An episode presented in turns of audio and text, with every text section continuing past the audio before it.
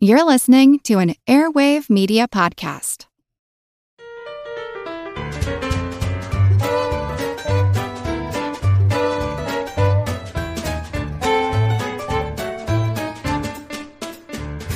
Saludos, salient sailors sailing in the saline sea of salami. This is Good Job Brain, your weekly quiz show and offbeat trivia podcast.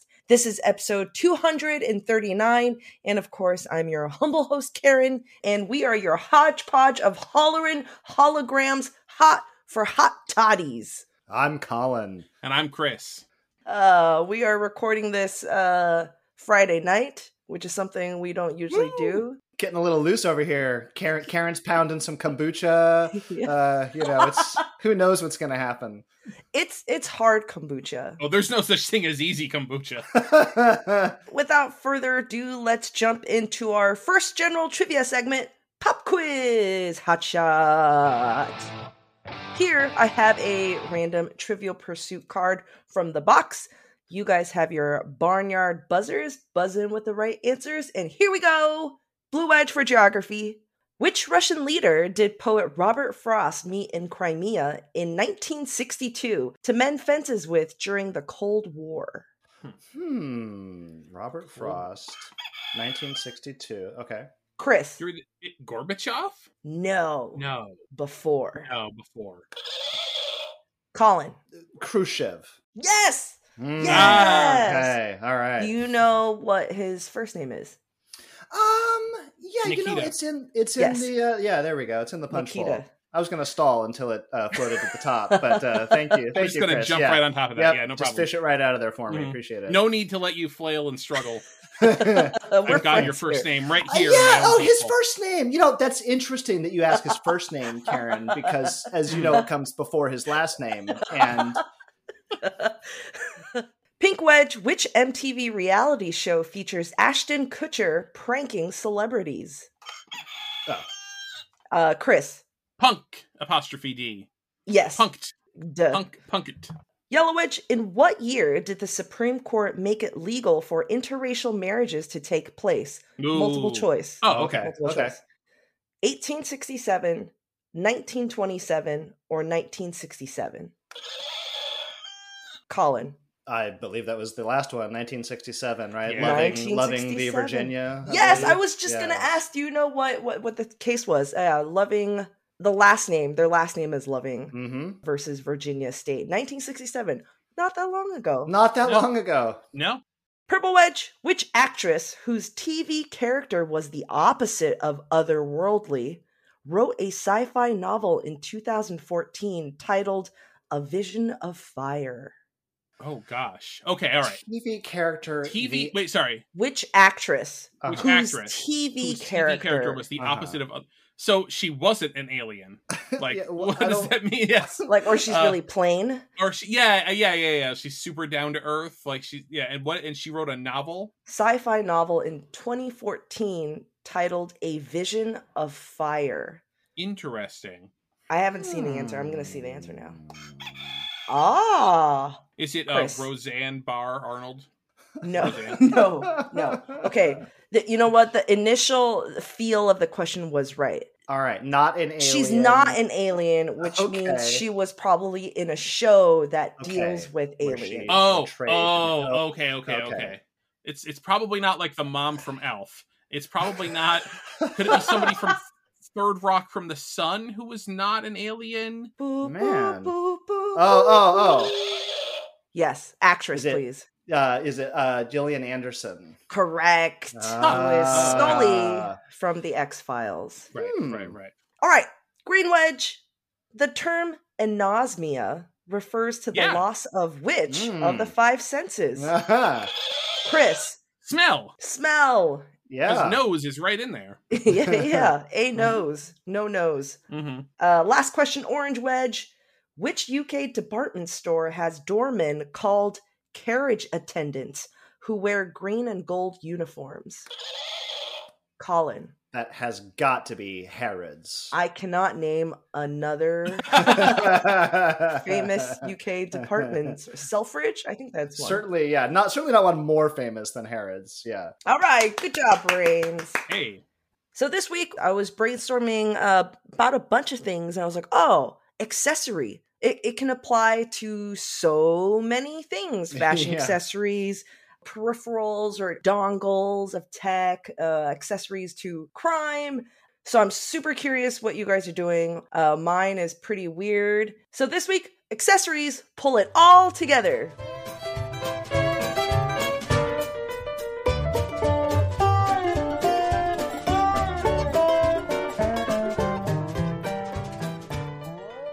My mind immediately went to toys and toy accessories. But this quiz is not is not about Star Wars figures Whew. or Transformers or even Chris's favorite He-Man. Uh, um, no. I have assembled for you two a quiz all about Barbie and Barbie Oh. accessories. I see. I see. Now, this is not just about Barbie accessories, but I've got a special emphasis Oh, on gosh. misfires and recalls Oh. and other assorted Barbie uh, universe controversies. this will be a write down quiz. Uh, there will be points awarded on every question, uh, starting with the correct answer. And then to most correct. Uh, and then, if neither of you are particularly close, I will award a point to my favorite answer. It is anybody's game here. Here we go, spanning the years, the decades. Barbie's been around for a very long time. We got. Uh, I learned a lot assembling this quiz. I'm just gonna. I'm just gonna say that at the top here. All right, here we go. First question. In 2006, Mattel released the Barbie and Tanner set. The next year, it was recalled from stores after complaints about loose magnets in the accessories for this kit. For two points. Who or what is Tanner in Barbie and oh. Tanner? Oh. And what was the magnet powered accessory Oh that my caused all gosh. these problems? Interesting. And what year was this? This was 2006. Okay, Barbie so- and Tanner. Yeah. Who or what is Tanner? And what was the accessory? oh man.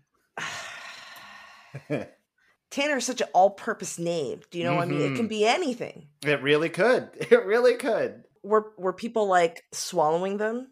Because like Mhm. Buckyballs got recalled. Mm-hmm. Mm-hmm. Okay. Mm-hmm. Okay. All right. Answers up. Answers up. Karen says uh, Oh. Tanner is a dog, and the accessory is a dog collar. Chris says, "Ooh, Tanner was a horse, and the accessories Oh, were good, magnetic Chris. horseshoes." Ooh, It's like Barbie learns how to shoe a horse. You know what I mean? She's pounding the nails in, or it's got the magnets. And Instead of the Barbie Dream House, it's the Barbie Dream Stable, kind of like My Little Pony Stable. That would Oh, that's a good answer. absolutely, man, great, great answers.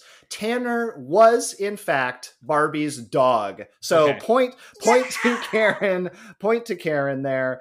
And the the problematic accessory was so, you know, it, it came with a dog and other dog related Oh my things. god, is it poop? It was a little magnetic poop scooper that oh. Barbie Oh. held. And so she had a little stick. It was magnetic on the end, and it came with little, you know, you were supposed to pick up Tanner's tiny little magnetic doggy turd, basically. And parents, uh, apparently, some parents said that the magnets could come loose. Not clear if anybody actually swallowed them, but yeah, that was kind of the concern was, hey, we cannot have these little so it is a Magnetic. it, it is a Bucky Balls sort of situation, basically. I mean, and if I was a kid, I would I would put, Put one of the in my- little doggy yeah. turds in my mouth. Sure, I mean, Yeah, wouldn't- I mean, See what they taste you know, yeah, like Yeah. a little brown tic Don't put magnets in yeah. your mouth, kids. Yeah, please, seriously, do not put That's so magnets in your mouth, kids. Yeah, it is. Yeah, for real, for real. All right. so uh, we'll give uh, two points to Karen there for Oh, dog and dog you. collar. All right. In 1992, Okay. Mattel released Teen Talk Barbie. Oh Teen no. Talk Barbie. Mhm, mhm. This this was actually uh this one you you might have remember you might remember this one. I do. Uh, Teen Talk Barbie rubbed many parents and educators the wrong way. Mhm. For what reason? Why why did Teen Talk Barbie uh, get get get on the wrong side of uh, authority figures when you are ready? You emphasize the word rub. Uh, don't read too much into Okay. it. Chris Chris seems pretty confident here. Yes. Yeah, this one was in the news. Kind of uh, turned some people off. All right, answers up when you are ready. Chris says. Chris says, "All right, first uh, top three joke answers to this. Uh, number one, um, spelled out all of the ingredients and how to make a Molotov cocktail. Um, number two, wished for the reformation of the USSR. Number three, I don't know. No, the actual answer is um, when when button was pressed, Barbie said." Math is tough. What? Chris, one hundred percent correct. Yes, Math that's right. tough. Parents, teachers were were really not happy with this. I mean, for one reason, you don't want to be coming down on math, uh, but for two, it also kind of played into the stereotype of you know Barbie and kind of girls in general maybe not being good at I math. the wrong way. it- yeah, yeah.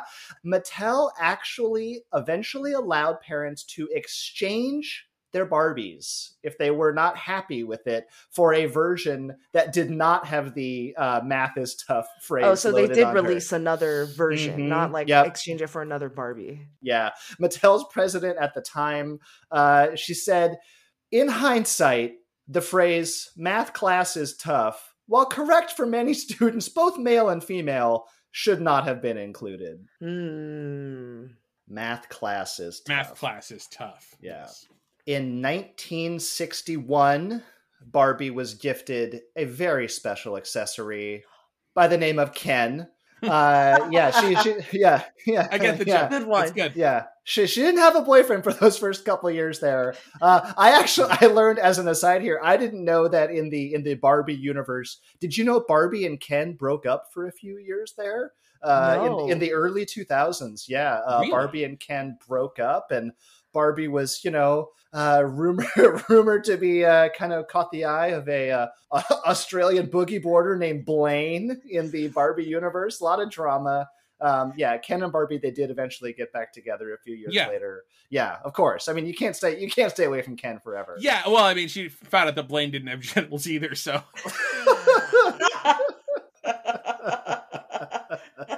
you know, when I was a kid, I noticed that they didn't have genitals, and I would draw them in with the marker. good for you. Good for you. Fixing what uh what Mattel would not. Ah, all right, so uh, there's a question buried in here somewhere. I promise. Um, so here, here is the question for you guys. All right, the original Ken uh, was redesigned to address a problematic part of his body. Okay. What part of Ken's body was hmm. redesigned after the Oh. original release of the doll? And you're not you're not telling us why. I am not telling you why. You can s- speculate on why. If you look up a photo of the original Ken, l- let's just say modern day Ken looks a lot cooler than original flavor Ken. I'm just I'll just say that. Interesting. yeah. Okay. All right, answers up. Answers up. Karen says they redesigned Ken's hair. Chris says they redesigned Ken's belly button. Oh, that's good. Right. They they, they had to reveal that he was not a clone. Um, Karen, right on the money. It was his hair. It was his hair. Apparently, so and you can see this in some of the uh, the pictures. So Ken, the original Ken doll, the hair was a separate piece glued on top of his head. All right Oh, okay. and uh, it kind of came off a little bit too easy, and, and Ken would look a little kind of scruffy there with his uh, hair head uh, Mhm. pulled off. But was it was it like Barbie where it's like strands of hair, No, it kind was of it like looked. plastic? it kind of looked more like a like a like a like a Brillo pad, honestly.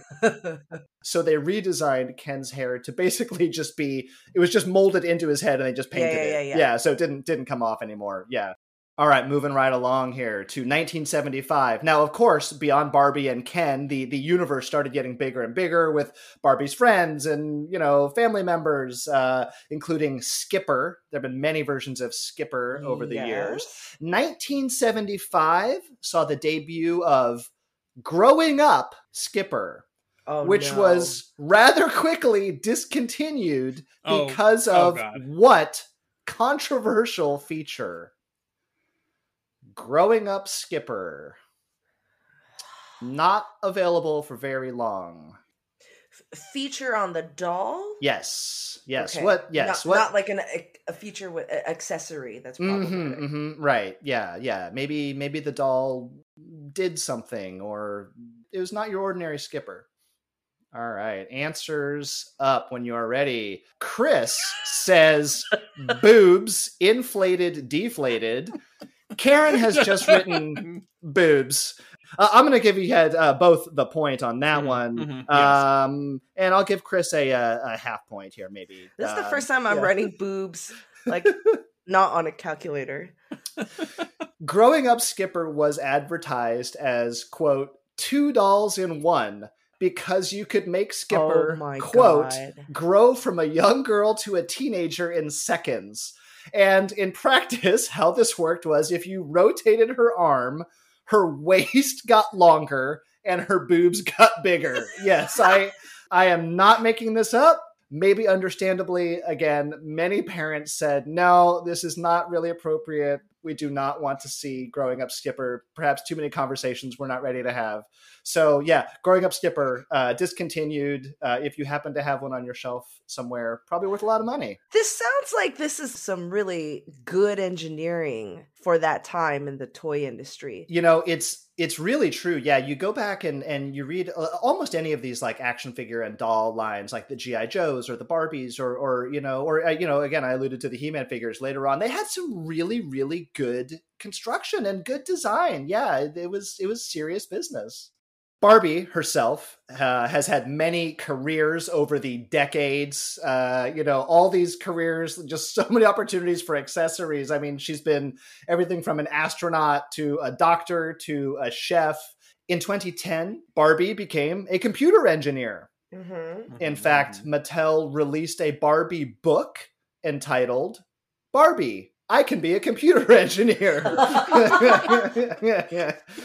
um, now, again, keeping with the theme here, Mattel eventually had to discontinue this book. They pulled it from stores after complaints. Why was the book Barbie? I can be a computer engineer controversial? What what caused again? What rubbed people the wrong way? I'm just gonna say sometimes people, companies, you, you fall into the same traps over and over again. You know what I mean? Okay, okay, okay. okay, all right. All right, mm-hmm. answers up. See what we got here. I'm looking. I'm looking forward to see what you guys got on this one here. All right, Chris says Barbie was shown mishandling classified documents. Karen has written sexist workplace. Oh, I'm going to give Karen the point there. Oh, I'm just guessing. I'm going to give Karen the point oh, there. that's unfortunate. um yeah actually so the book was actually available for for a little while here before it surfaced uh on the internet of course in the book talking about being a computer engineer barbie says quote i'm only creating the design ideas i'll need stevens and brian's help to turn it into a real game Oh, I feel like I heard about this, but oh, that's so much worse than I remember. it's it's almost like they're going out of their way not to learn the lesson here. It's like, come on, this is meant to be an empowering toy, or at least neutral. You, you do, we're we're not going backward here. 2010. Wow. Um, so yeah, I mean, again, like th- they pulled it. There was an ebook version on, uh, you know, Amazon pulled that one. Couldn't buy it anymore. Yeah, get back to the drawing board. They're board. trying. They're trying. In 2002, retail giant Walmart refused to stock. It didn't even reach the recall stage. Walmart said, We will not sell a Barbie set from the Happy Family collection featuring Barbie's best friend, Midge. Mhm. All right. Who had been in, Oh. I guess, some other collections She's in- earlier. yeah. Yeah, yeah. They, she she had been well established. Uh, why were Walmart and many parents, I might add, upset with this Midge? What did Midge do? What was their problem with Midge and the Happy Family collection? Oh. It was an idea that Mattel thought was good enough to make, Mhm. and Walmart thought was not good enough to sell. And it was ultimately discontinued, uh, maybe in no small part because Walmart Okay. wouldn't sell it. All right, answers up. Karen says pregnant. Chris says Midge was great with child. Yes. Uh, yeah, you guys both got the right answer there. Okay. Um, uh, first of all, I want to emphasize Midge was married. Uh, her husband, Alan, was part of the Happy Family collection. Mhm. Okay. Um, uh, in the Happy, it was mommy and baby, and Midge was pregnant with Does the baby a- come out? with a removable baby. Yes, Nice. you could pull the baby out of Midge's belly, womb, body, uh, and then it was an infant. And in the collection, Barbie was Dr. Barbie. So you could take the infant to Dr. Oh. Barbie, you know, for infant checkups. But Uh-huh. Walmart and many parents felt Yeah. that Midge looked too young to be having Oh, a baby. okay, okay, And okay. they were concerned that it could be taken as a depiction of teen pregnancy Yeah. and said, We're not going to stock it. uh, We're not going to dance on that line. I see now. I thought it was the tiny plastic uh, placenta that was. Me too. I little, figured that was going to yeah, be the thing that little rubber band umbilical cord. Mhm. So, yeah, magnets and The umbilical magnets cord. on the placenta. Yeah, exactly. Yeah, well, they would stick to the doggy turds. You don't want that. Right, That's yeah, just yeah. not sanitary. Okay, we're gonna we're gonna wind the quiz down here. I got a couple here that are uh, maybe not so much about the accessories themselves, but uh, I'm gonna give you guys a chance to do some closest closest to the mark here kind of questions. All right, 2020 was a presidential election year, and not for the first time, Barbie ran for president. This is gonna be a closest to the mark question here. How many times has Oh. Barbie run for president? I will say they do theme it with presidential election years. 2020 was not the first time, so at least two. How many times has Barbie run for president? Hmm. All right, Chris and Karen. Oh, Karen says three times. Chris says 10 times. Barbie has been on the ticket seven times since Oh. 1992. So point to Chris. Very tight Oh, game wow. here. Uh, the fir- yeah. So the first time Barbie ran for president was 92. Perhaps uh, stung by her defeat, she sat out the 96 election, uh, but came back strong uh, with a renewed sense of purpose in 2000 and has run uh, every four years. Yeah, Oh, since 2000. Yeah. mhm. Wow. All right. Final point on the line. We'll, we'll, we'll frame this last question as kind of a mini version of one of my favorite personal segments from Good Job Brain uh, Brad Pitt or Lasers. Ooh. The, Oh, the okay. format of this question is going to be a which came first. All right. Mhm. Um, featuring some bona fide American classics here. And I would say, in my opinion, Barbie's most glamorous accessory. Which came first? Barbie's little pink Corvette Yeah. or the Prince single Little Red, Red Corvette? Corvette. Did she have other cars too? The- Uh, the- there is a rich history of Barbie's cars. Yeah, over the years she has had she's had multiple Corvettes. First of all, Yeah. she's had a Ferrari, she's had a Porsche, she's had a Mercedes Benz, she's had a Jeep. She's got, I mean, yeah, she's Barbie rides in style. All right, which came first? Little Red I have little red Corvette trivia, which I can tell you after. Chris has written. Oh, oh, here we go. Chris has written Barbie Pink Corvette. Karen has written Prince. All right, I love it. We got the showdown. Mm. Prince's Little Red Corvette released as a single Mhm. in 1983, Mhm. taken from the album 1999, which was released in 1982. Okay. Yes. the single released makes the following year. Yeah. Yep. yeah. Barbie's Star Vet debuted in 1976. Oh. 1976 was Barbie's first Corvette. Oh, so closer than I thought. I thought that the, I thought the Corvette was maybe even earlier, but I guess not. No, Yeah, it was closer than I thought. Yeah, and and I should say here it was strictly speaking not pink, pink, pink. It was purple and pink, but you know, close enough here. They they are generally pink when they when they give them to her.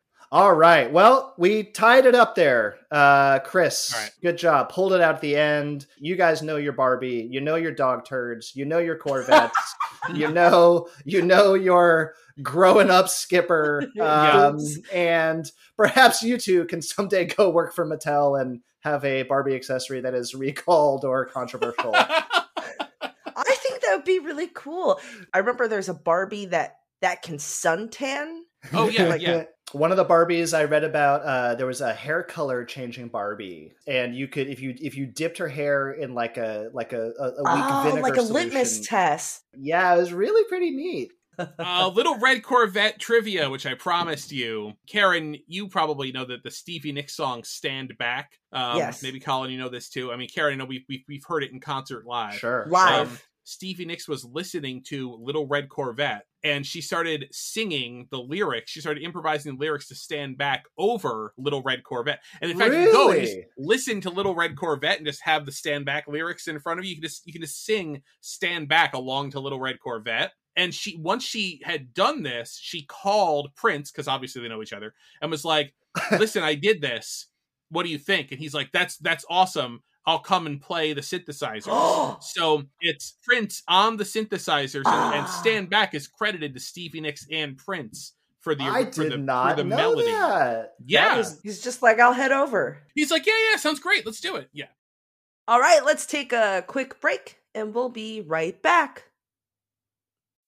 As humans, we're naturally driven by the search for better. But when it comes to hiring, the best way to search for a candidate isn't to search at all. Don't search, match with Indeed. When I was looking to hire someone, it was so slow and overwhelming. I wish I had used Indeed. If you need to hire, you need Indeed. Indeed is your matching and hiring platform with over 350 million global monthly visitors, according to Indeed data, and a matching engine that helps you find quality candidates fast. Ditch the busy work. Use Indeed for scheduling, screening, and messaging so you can connect with candidates faster. And Indeed doesn't just help you hire faster. 93% of employers agree Indeed delivers the highest quality matches compared to other job sites, according to a recent Indeed survey. And listeners of this show will get a $75 sponsored job credit to get your jobs more visibility at Indeed.com slash podcast. That's Indeed.com slash podcast. Terms and conditions apply. Want to learn how you can make smarter decisions with your money? Well, I've got the podcast for you. I'm Sean Pyles and I host NerdWallet's Smart Money Podcast. On our show, we help listeners like you make the most of your finances. I sit down with NerdWallet's team of nerds, personal finance experts in credit cards, banking, investing, and more. We answer your real-world money questions and break down the latest personal finance news. The nerds will give you the clarity you need by cutting through the clutter and misinformation in today's world of personal finance. We don't promote get rich quick schemes or hype unrealistic side hustles. Instead, we offer practical knowledge that you can apply in your everyday life. You'll learn about strategies to help you build your wealth, invest wisely, shop for financial products, and plan for major life events. And you'll walk away with the confidence you need to ensure that your money is always working as hard as you are. So turn to the nerds to answer your real world money questions and get insights that can help you make the smartest financial decisions for your life. Listen to NerdWallet's Smart Money Podcast wherever you get your podcasts. Hey, hey, hey, hey, hey. Uh, that's terrible. That's great. That's great. you just bailed out almost immediately. well, you are listening to Good Job Brain. This week we're talking about accessories. So I have a story.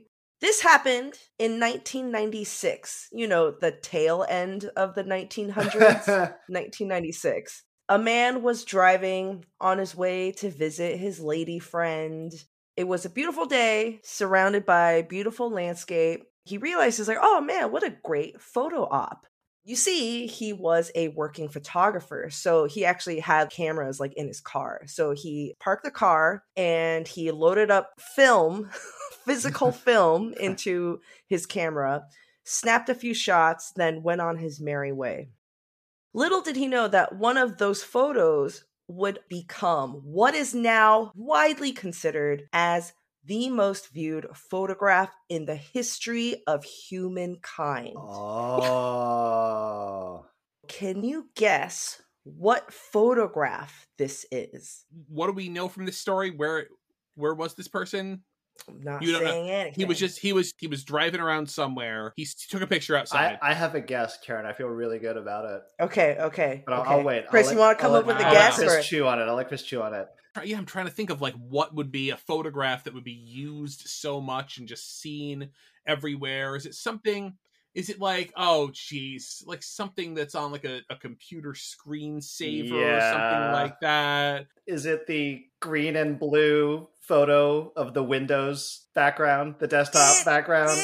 Is, Oh, it okay. more commonly known as the default Windows XP wallpaper. Okay, okay, wow. the photograph has a name. It's called Bliss because you know blissful, right? It's very peaceful. Classic rolling, low green hills. Mm. bright blue sky, a couple of clouds like moving, like you know, kind of like streaking across the sky.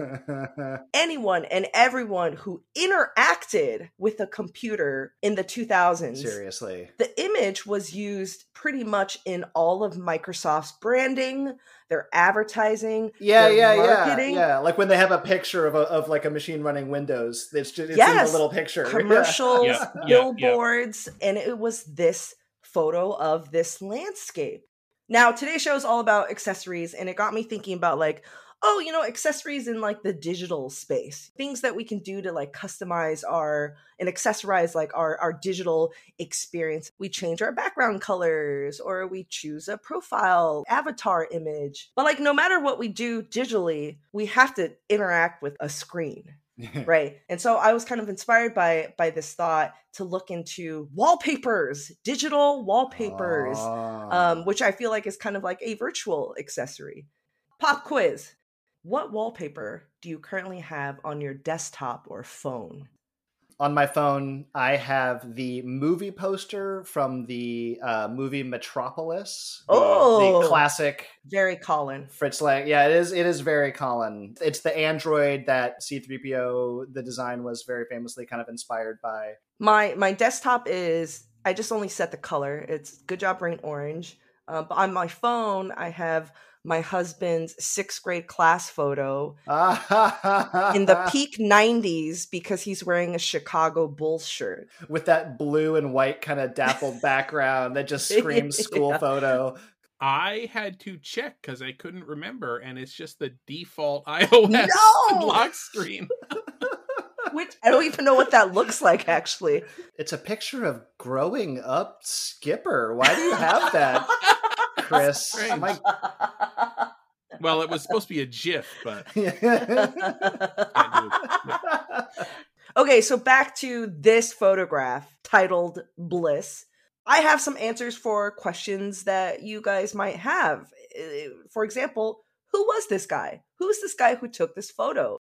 Well, his name is Charles O'Rear. He not only is a professional photographer, but he used to work for National Geographic. oh, And it brings us to the next question that a lot of people have is is this image real? Is it real and and if so, where is it? How can anything be this idyllic? Charles O'Rear, he confirmed and really emphasized that he took the photo. He didn't do anything to it. Hmm. Um, he just took the photo and that's what developed. So even with film camera, you know, you can do a lot of like manipulation, right? In the dark room, you're like burning and you're dodging, you're making Mm, darks mm, look mhm. darker. And he said that he didn't do any of that. that's just Yeah. right how he took the shot. If this is real, then where is this place? It's hard to believe it is literally one hour away from us in Oh. Sonoma, California. Oh, really? Sonoma, Ah.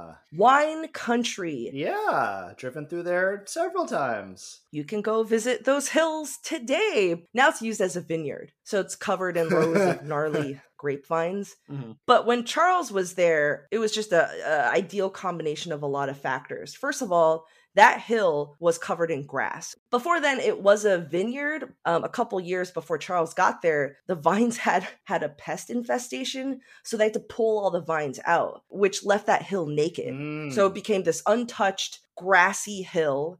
Secondly, it recently had rained. So all the grass was like super lush, super green. Mm. Um, and thirdly, the weather was just so good. A bit of cloud, the lighting, the, the blue of the sky. It was just like a perfect combination. So, how did this photograph get Microsoft's attention? How did Microsoft, you know, even learn about this photograph? So at the time, Charles was uh, actually working on a photo book um, about wine country. obviously he wasn't going to use his photo because it was like a v- vineless hill. right? It wasn't yeah, going to be yeah. included in his book. So he's like, okay, well, I'm going to make this photo available onto a stock photo service, right? So that Mhm, people or companies they could pay for the license and use that photo hmm uh, for like commercial purposes. So there are reports saying that that the stock photo service that Charles used was actually owned by Bill Gates. And so that maybe the XP team was like sourcing photos from that stock photo service because it Mm. was all kind of in the family. XP team is like, this is it. We want this photo. They got in touch with Charles.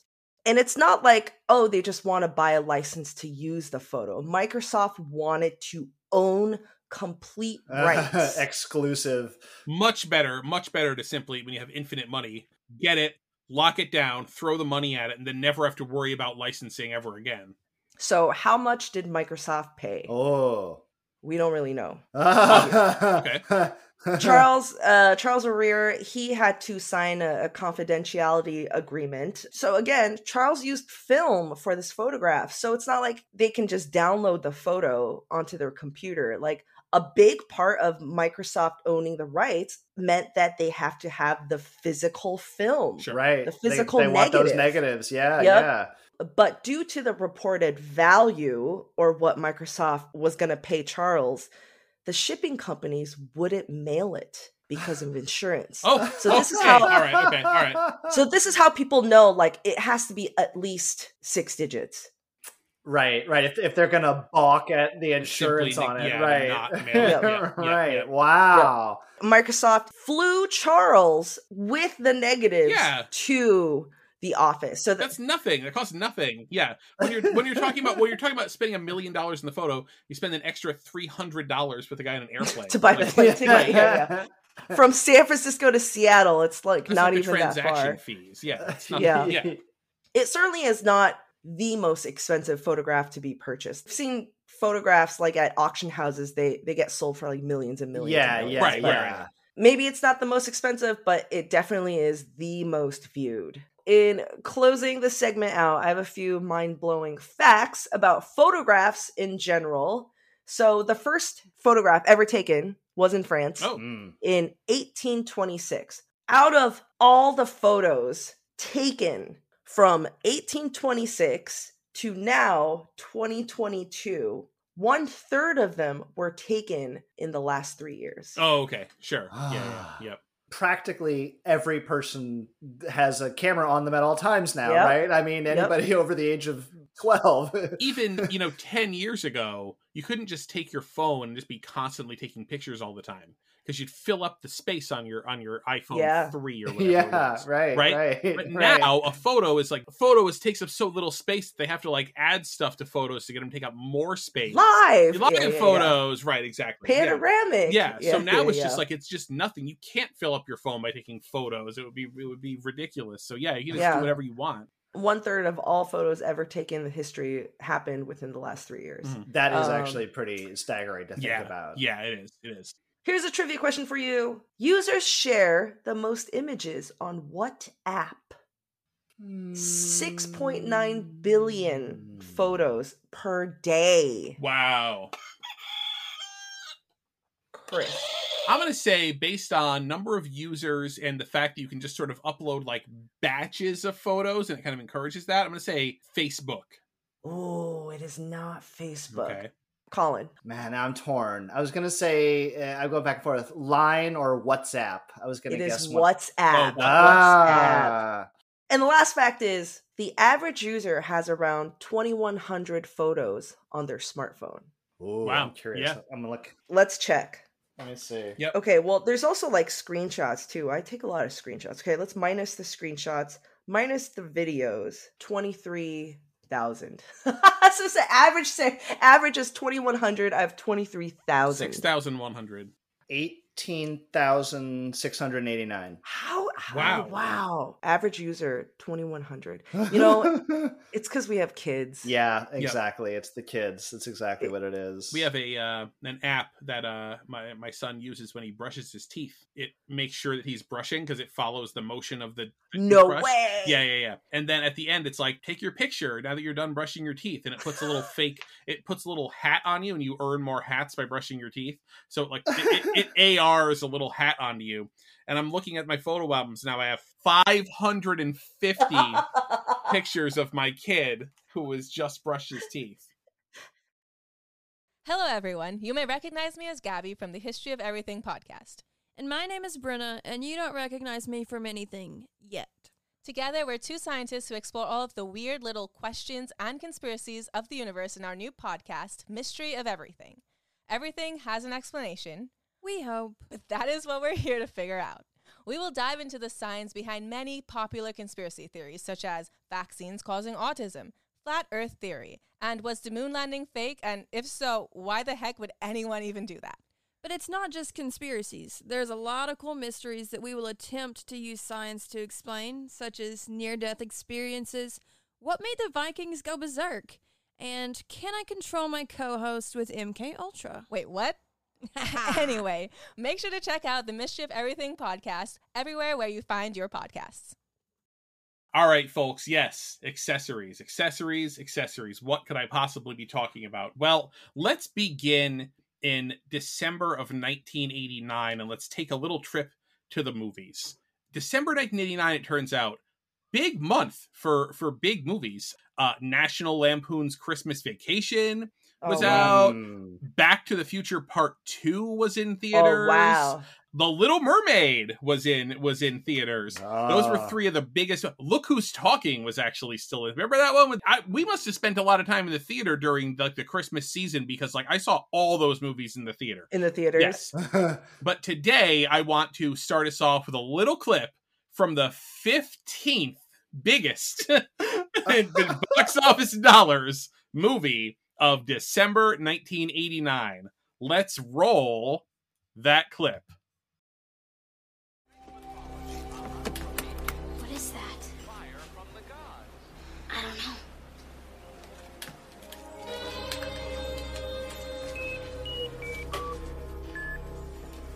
Power glove. Oh. oh. I love the power glove. It's so bad. It's so bad. His eyes are burning a hole through Jenny Lewis in this scene.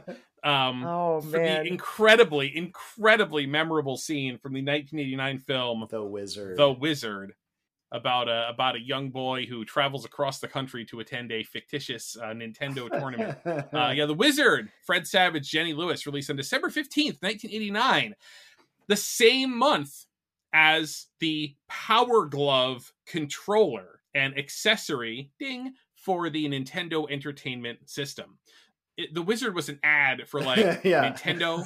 It was an ad for Super Mario Brothers 3, which was going to come out in a, a couple of months after that. Uh, and it was a big old ad for the Power Glove because there's this scene where the main characters meet this kid, Lucas Lucas Barton, who is going to he's the, the main antagonist basically he was going to kick this kid's ass at the video game you know competition. His guy is so cool that he has he has this whole nintendo entourage all around him. He has all his little minion children who like set up his nintendo for him and just sit and watch him play it. And they and he has a power glove and he's got it in this big metal case and with his name on it. And it opens up and takes the power glove out. You know it's the first time any kid is seeing this. Nobody's heard of this thing right? And he he puts it on he puts a glove on his hand and he's playing the driving game rad racer. And instead of just sitting there you know like some sort of fool or simpleton with a standard nintendo buttons. controller like a yeah like a yeah.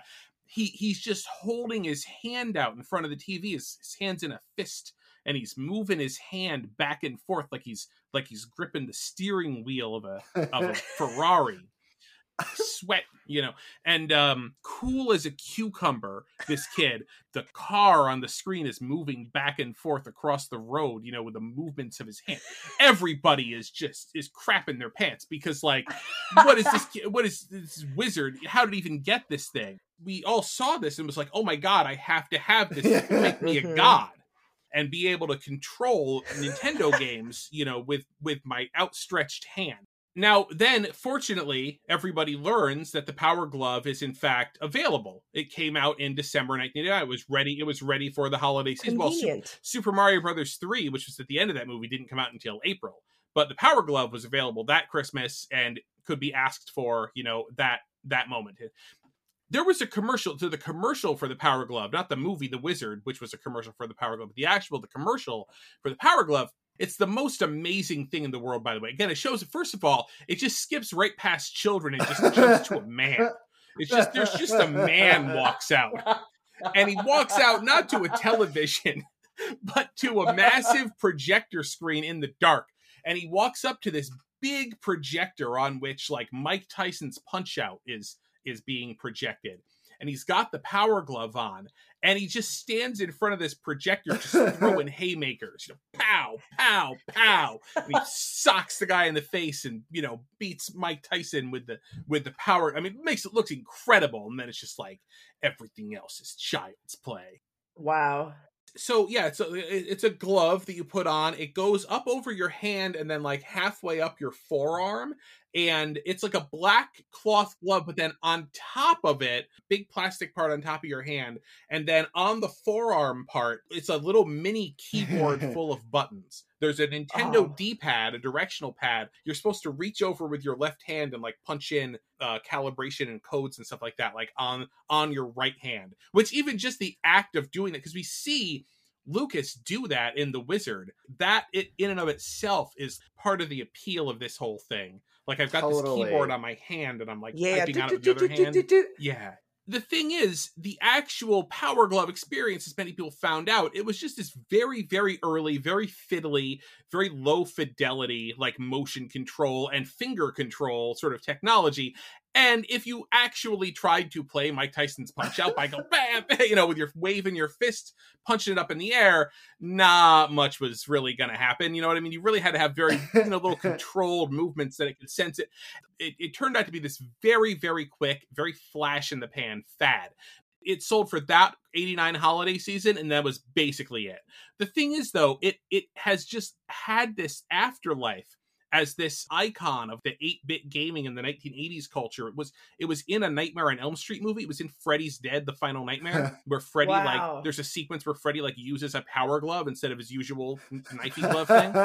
Um, What? I do not Uh, remember often- that. I don't think I made it that far in the series. watch Yeah, watch yeah, yeah. Freddy's Dead: The Final Nightmare. You'll see it. Um, you know, people wear it like Halloween costumes. You know, there's there's Power Glove branded oven mitts you can you. Can I just My saw that. mitts. I just saw that somewhere on the internet. That's smart. Yeah, yeah. Those are really popular. They probably made more of those than the actual like Power Glove. I mean, it's just it looks cool as hell. Like what it lacked in basic functionality. If you look at a Power Glove controller, it looks incredibly futuristic. Oh, cool. yeah. It's just a cool emblematic. Well, thing. and also like I mean, any I feel like anyone who's ever played any kind of sport where you have like a uniform, like when you're putting that uniform on, you feel so cool, and like you're putting on, you're Yes. like putting on your Nintendo uniform. You're like, I'm getting ready I'm to, getting yeah, ready. yeah. Yeah. exactly exactly i started looking into well where did the power glove actually come from and it has this really interesting backstory in the sense of like how it was designed and where it was birthed from um, and who it was connected to so in the in the early 80s there was an engineer his name was thomas zimmerman and he was doing a lot of thinking about like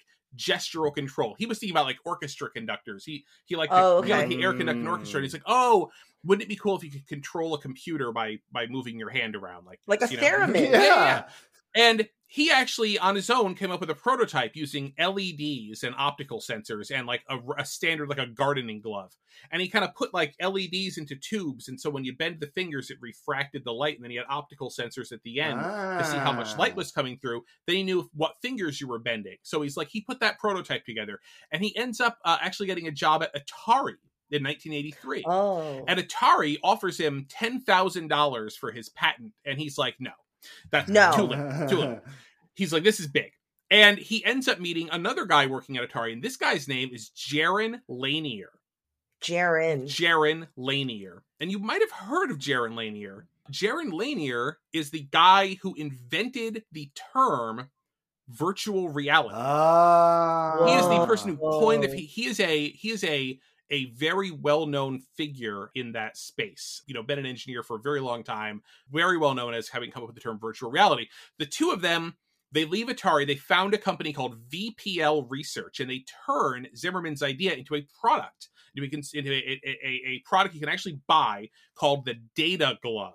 And actually, Data Glove now has become it's become like a, a generic term for like a a, a gestural control glove. Like it's Mm. called Data Oh, Glove interesting. but that's based on yeah, they call yeah. it the data glove costs about nine thousand dollars um they did it with fiber optic bundles basically and they could they could detect movements they could detect where your fingers how your fingers were bent and also like the positioning of your hand they were also the first company around the same time they, they started just doing virtual reality stuff like early virtual reality stuff they were the first company to actually like manufacture and sell like as a consumer product you could buy a vr headset Ah. Um, and they called it Whoa. this is in this is in the the 80s right they called it uh the EyePhone e-y-e No! the EyePhone yep you could buy this stuff from them if you had like $200000 because like you also needed a, a, a state-of-the-art silicon graphics computer right. to, like, do Yeah, anything yeah, with yeah. it but like they built them for nasa like nasa you know they they built like vr stuff for for nasa that like oh we want to start trying this out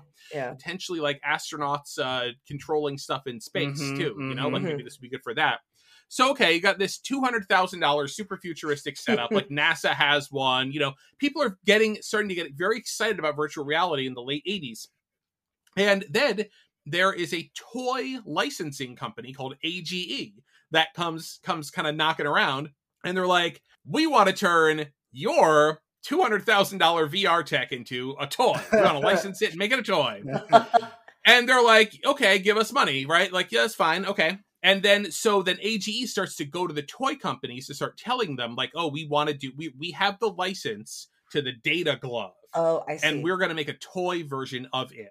They end up selling the uh, Mattel, the toy company Mattel, which made the Power Glove. They kind of sold them on this idea. What they actually did was they they took a data glove, nine thousand dollar data glove, hooked it up to the hundred dollar Nintendo Entertainment System they let the CEO of Mattel play the first guy on Punch Out, Glass Joe, with the data glove. Now, if you know anything about the first guy on Punch Out, Glass Joe, it is that you almost can't lose. Like literally just as long as you are hitting buttons and throwing punches, like you will knock this guy out. So the CEO of Mattel doesn't really play a lot of video games, takes the data glove, just starts punching the air and knocks out Glass Joe and is so excited about this. She is like, "Yeah, we're doing this. We're doing this. Amazing. You know, takes the, wonderful work. Uh, I assume you'll work out all the details. I don't know." But then it's like, okay, well, oops. Like AGE went to Mattel and told them that they can take this ten thousand dollar piece of incredibly futuristic NASA hardware and turn it into an ex- into an, a Nintendo Entertainment System accessory that Mattel can sell for a hundred bucks. And when Mattel's going to sell this for a hundred bucks, that means that the, the cost of goods to make the glove exactly. has got to be like like twenty bucks. yeah. yeah, yeah, yeah, yeah, yeah. Less than the It price. can't even be had. It has to be like a quarter to a fifth of what the final after the wholesalers after everything, right? And the crazy part of this is that they did it. They actually came up with a way to do it. So they had to do two things. One, they had to measure finger bends. Like, if, are your fingers straight? Are they slightly bent? Are they totally bent? Are you making a fist? Okay. Right? Um, and they had to figure out where your what the positioning of your hand was, kind of like in in the space in front of you. So finger bends, they come up with they used electrically conductive ink. They took like plastic and put the conductive ink on the plastic. And then when you bend your finger, it can pass electricity through it. But when you bend, if you bend your finger, you can cut it off, and then it's like, oh, I, I'm I'm getting uh, less resistance now. Therefore, the finger is bent. because the because the contact point moves. Yeah, the current is not passing through the ink. Right. Hand motion, the, the or the location of your hand in space. Again, ingenious cheap as heck off the shelf solution. The Power Glove that's got a big chunky black uh, sort of nodule that sits on the top of your hand. In there, there's two speakers, audio speakers. And then you had to take the sensor bar for this thing, which was an L. It was an upside down L shaped, and you had to put it around your your tube television. And you sit it on the TV. In the sensor bar, at each corner, there's a microphone, and so the Power Glove is Ah. emitting an ultrasonic beep. The microphones are picking it up. And so the microphones listen for how loud the beep is, and that's how they know, oh, the hand's over there because it's louder in this side than it is on that side and it is in the corner. Wow. Put aside for a second the fact that this is this is cheap as heck and super fiddly and didn't really work that well. It's kind of a miracle that they were able to engineer and figure out how to do Yeah, this. yeah, yeah, yeah. For like an everyday setup. They're taking a technology that is already kind of at the the bleeding edge, maybe to to you know ahead of its own time, and trying to make a subset of it that is itself also ahead of its own Yeah, time. It's and giving incredible. you a, a, a toy version, like not even a consumer version of it, like a kid's toy version that kind of does the same thing. Crazy. One of the real problem is the thing would would lose calibration a lot. Like you had to like hold your Mm. hand and like calibrate it like every time you wanted to play a game, you really had to calibrate first. And then also every game used a slightly kind of different control scheme because essentially so it's like mapping you're mapping hand movements and finger finger bending into button inputs. So for Yeah. a game like a Mario type game, you want to like you, you like lift your hand up to make him make Mario jump, maybe bend a finger to make him run or not. All that kind of uh, that kind of interpretation that had onboard like computing to do that, but you had to type in a code for each game. And so there was just a lot of stuff that you kind of had Oh, to I do see. before. Yeah, you had to put in the right code for the game. like load up the controls. Yep. You have to use the this is this is why you get the crew of children around to help you set all your stuff. exactly. Lucas Lucas really had a yeah, exactly. He had it all planned out there. There was just a whole lot of setup and tweaking and recalibration and stuff like that that like kids didn't want to do. Kids want to put the thing on and just have their body movements magically translated. If you're doing this, if you're doing a motion controlled video game, you want to be, be having fun and energetic. You want to bounce around and move versus like having to really stiffly move your hand in a very defined area yeah. you can be more um, emotive and have more motion by holding a controller and jumping up and down or bending it back and forth. yeah, You know, than yeah, you can't yeah. really with the Power Glove. The Power Glove was actually a big success for that Christmas season as a flash in the pan hot holiday toy. They sold over a million of them worldwide. Wow. Mattel made eighty million dollars off of it, which is a huge amount of money to make for a one Christmas season toy. And really, the the toy industry is very seasonal anyway. You know, you make all your money yeah, off yeah. Tickle Me Elmo one year, Mhm. and then pe- kids move on to the next thing. So it, it actually like it was fine. That was the end of it. It was the end of the Power Glove. Now, of course, it was not the end of consumer virtual reality. VPL, a lot of the things that their actual products that they were making, because they had the they had the the EyePhone, they had the um the data glove, and they had a full body suit, and a lot of that stuff is actually their like commercial products were in the movie The Lawnmower Man. Uh, that very early Oh, I remember Yeah. that one. and people's Wow. fascination with VR continued on, and the, you know the stuff that we use today is really just the direct descendants of that that very Oh, yeah. early work. So it just the Power Glove just remains. It's very interesting. It was way too early from a technological Mm-hmm. perspective, but from a toy perspective, from a cultural perspective, it was the perfect perfect timing for this very very early consumer VR tech that yes is literally tied directly to the person who invented the term virtual reality, which is which is Mhm. crazy. And that's our show. Thank you guys for joining me, and thank you guys, listeners, for listening in. Hope you learned stuff about the Power Glove, Barbie accessory recalls, uh, about the Windows XP default wallpaper. You can find us on Apple Podcasts, Google Podcasts, Spotify, and on all podcast apps, and on our website, goodjobbrain.com. This podcast is part of Airwave Media Podcast Network. Visit airwavemedia.com to listen subscribe to other shows like The Constant, a science history podcast about getting things wrong. Uh, the Pirate History Podcast, and Food with Mark Bittman. And we'll see you guys next week. Bye. Bye. How's that booch hitting you, Karen?